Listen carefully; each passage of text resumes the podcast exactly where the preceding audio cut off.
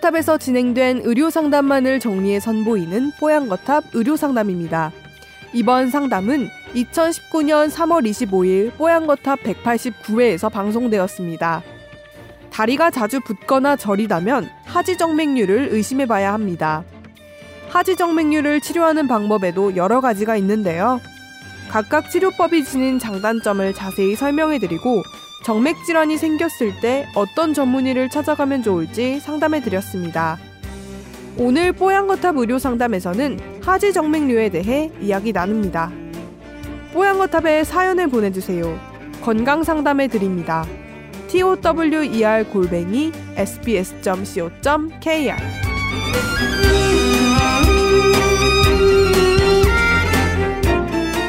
오랜만에 질문이 생겼습니다. 하지정맥에 관한 건데요. 한 번씩 들어본 질병이지만 저에게는 아주 생소합니다. 최근 장모님께서 수면 중에 다리가 돌처럼 뭉친다 해서 여러 병원을 다니시더니 하지정맥이라고 초음파 검사를 받고 수술에 대해서 듣고 오신 모양입니다. 하지정맥이 흉부외과에서 본다는 것도 이번에 알게 됐고요. 그런데 혈관 세 군데를 수술하는데 돈이 한 300에서 500만 원 정도 든다고 해요. 어, 가격도 꽤 비싸고 해서 실제 수술을 해야 된다면 어떤 전문의를 찾아가야 될지 또 확인해 봐야 될 건 없는지 부작용이나 이런 것들 어디서부터 어떻게 접근을 해야 될지 감이 안 잡혀서 어, 여쭤보셨다는데 좀 자세히 설명해 주실 수 있을까요? 하셨어요. 아마 이 하지정맥류의 어떤 가장 뭐 평균적인 증상이죠. 통증이 네. 있거나 붓거나 아픈 게 사실은 제일 많이 있고요. 뭐 외관 미용상으로 좀 안 좋아 보일 수도 있어요. 그죠? 그렇죠. 울퉁불퉁하니까요. 네. 예. 사실은 이 하지정맥류의 얘기는 사실은 몇 년 전부터 많은 좀 이슈화가 이슈화가 됐었습니다. 왜냐하면 네. 이게 치료와 미용의 경계에 있어요. 아. 그래서 사실은 2년 전만 해도 하지정맥류 병원이 정말 많았어요. 그 간판들 많이 보셨죠? 네네. 근데 최근에 다 없어졌죠. 어? 그랬었나요? 안 보이는 것 같기도 최근에 하고. 하주정맥류 병원 간판과 네. 현수막이 많이 없어졌을 어, 거예요. 된 거예요? 그게 하도 미용 목적 그러니까 약간 혈관이 아. 튀어나온 사람들도 통증이 네. 없는데 네. 이게 질병인 것처럼 시술을 받고 그러니까 그 시술 받으면 혈관이 사라지면서 뭐 예뻐지겠죠 다리 네. 혈관이 모양이 없어지면서 저도 하지정맥 정맥류 있는데 만약 시술 받으면 예뻐질까요? 선 그럴 것 뭐, 같아요. 네. 그래서 그 미용 목적으로 사람들이 너무 많이 사용을 하다 보니까 네. 금감원하고 뭐 시빌보험사들하고 해서 그것을 다 없애버렸습니다. 아 기준을 정한 건가요? 네. 진료할 수 있는 병원을? 병원 네. 아니, 진료 진료의 기준을 하는 게 아니라 네. 옛날에는 이게 비급여예요. 네. 그래서 이렇게 가격이 비싼 겁니다. 아, 예. 나라에서 미용 목적이 들어가 있는 것들은 이거를 어 나라에서 급여를 해주지가 않거든요. 네. 그래서 진짜 아픈 사람들은 급여가 받을 수 있지만 일반적으로는 받지를 못하기 때문에 그 기준이 해당이 안 됐기 때문에 이렇게 비싼 가격이 된 것 같아요. 네. 그래서 미용 목적으로 되지 않고 이분은 진짜 증상이 있는데도 그 혜택을 사실은 어 제대로 받지 음. 못하고 있는 거죠. 네. 네. 그래서 이제 이제 뭐야 실비보험에서도 이제 이걸 커버를 하지 못하고 있기 때문에 네. 어 진짜 많이 불편하시다면 이 수술을 받으셔야 되겠지만 네. 어 비용을 조금 싸게 해주는 데도 있을 겁니다. 네. 조금 찾아보시고 네.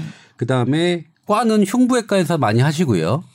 그다음에 외과 혈관외과 하시는 분이 있어요. 외과 네. 전문이신 분이 혈관외과를 하시는 분이 있고 네. 그다음 흉부외과 분들은 혈관을 항상 심장이나 혈관을 아, 다뤘기 때문에 그래서 연결이 되는 네. 거군요. 그래서 그렇게 혈관을 전문적으로 하시는 분한테 수술을 네. 받으시면 됩니다. 네, 네. 예전에는요 음. 레이저로 그냥 간단한 하지정맥류는 그냥 이렇게 레이저로 음. 띡띡띡 하면 없어졌어요. 근데 네. 이렇게 심한 사람들은 그런 걸로 치료가 좀 안 될 수가 있기 음, 때문에 네. 어 수술이나 이런 좀 약간 고난이도 테크닉이 음. 필요할 수도 있으니까 그거 제가 지금 다리 상황을 정확히 모르기 때문에 네, 네. 이 정도면 조금 심한 형태라고 보이고 예. 그거는 수술을 해야 되기 때문에 가격이 좀 높지 않나 이렇게 생각이 좀 듭니다. 근데 하지만 말씀하신 게 수술이 이 정도의 비용이면 조금 저렴한 곳을 찾아볼 수도 있다는 말씀이세요? 네, 그렇죠. 예. 나라가 정한 급여가 아니고 이거 비급여의 네, 형태라면 네. 어 병원마다 가격 정책은 음. 틀린 거니까요. 네. 그것도 설명해 주시죠. 이걸 하는 게 이제 고전적으로 수술을 하는 거죠. 이게 정맥 질환이니까 정맥을 뜯어내는 네. 뜯어내, 뜯어내고 꼬매는 수술이 있고 최근에는 보니까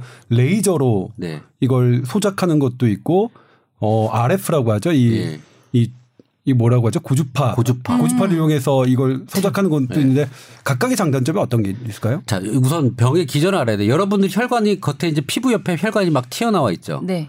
그러면 그거를 수술하는 거라고 생각하시면 잘못된 겁니다. 네, 어디를 수술하나요, 그러면? 저 깊 쪽 깊은 쪽에 있는 딥그 머스 그 다리 종아리 근육 뒤쪽에 있는 굵은 혈관이 막힘으로써 네. 이 피부 겉에 있는 혈관이 이제 그거 피가 못 가니까 겉에 있는 피부 혈관으로 막 나온 거예요. 아, 압력이 높아지는 높아져서. 네. 그래서 아주 가느다란 실핏줄 같은 거는 사실은 레이저 같은 걸로 겉에 있는 것만 탁탁탁 해도 네. 문제가 없죠. 네. 싹 사라져 버려서 피부가 깨끗해지고 이제 모양이 예뻐지는데 실질적으로 치료 심하게 혈관이 막힌 사람들은 저 깊게 있는 혈관을 치료를 해야 되는 겁니다. 막힌 거잖아요.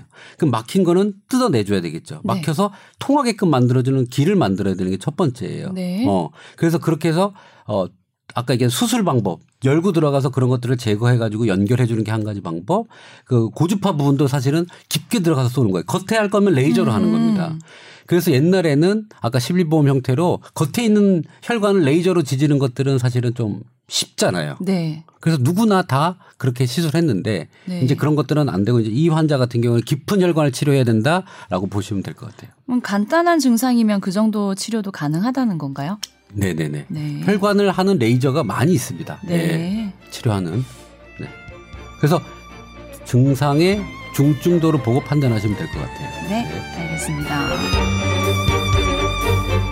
네.